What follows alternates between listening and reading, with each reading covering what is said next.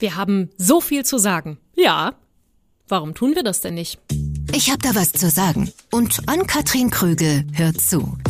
Das solltest du auch. Der Podcast über Unternehmerinnen aus der Region. Präsentiert von der Wirtschaftsförderung Kreis Recklinghausen. Wieso nehmen wir uns zurück? Wieso stellen wir unser Licht unter den Scheffel? Wieso gehen wir nicht selbstbewusst nach vorne?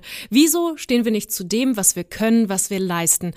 Warum sind wir so bescheiden, so still? Warum unterschätzen wir uns selber, unterstützen uns nicht gegenseitig? Wir haben so viel zu sagen und das wollen wir tun. Wir können so viel und das wollen wir weitergeben. Ich bin Ann-Kathrin Krügel, Radiomoderatorin, Social-Media-Persönlichkeit, Unternehmerin und Frau mit einem ganzen Packen Themen, die mich bewegen und andere Frauen auch. Und diese Themen will ich beleuchten, besprechen und vielleicht lösen zusammen mit euch.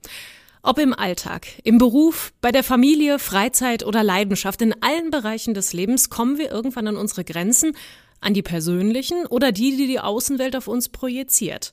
Sollen wir diese Grenzen nicht mal aufbrechen? Anderen, vor allem auch Frauen, zeigen, was in uns steckt. In diesem Podcast werden Frauen aus dem Kreis Recklinghausen zu Wort kommen, die ihre beruflichen Träume verwirklichen. Frauen, die den Weg in die Selbstständigkeit gewagt haben oder in ihrem Berufsfeld außergewöhnlich oder mutig gehandelt haben.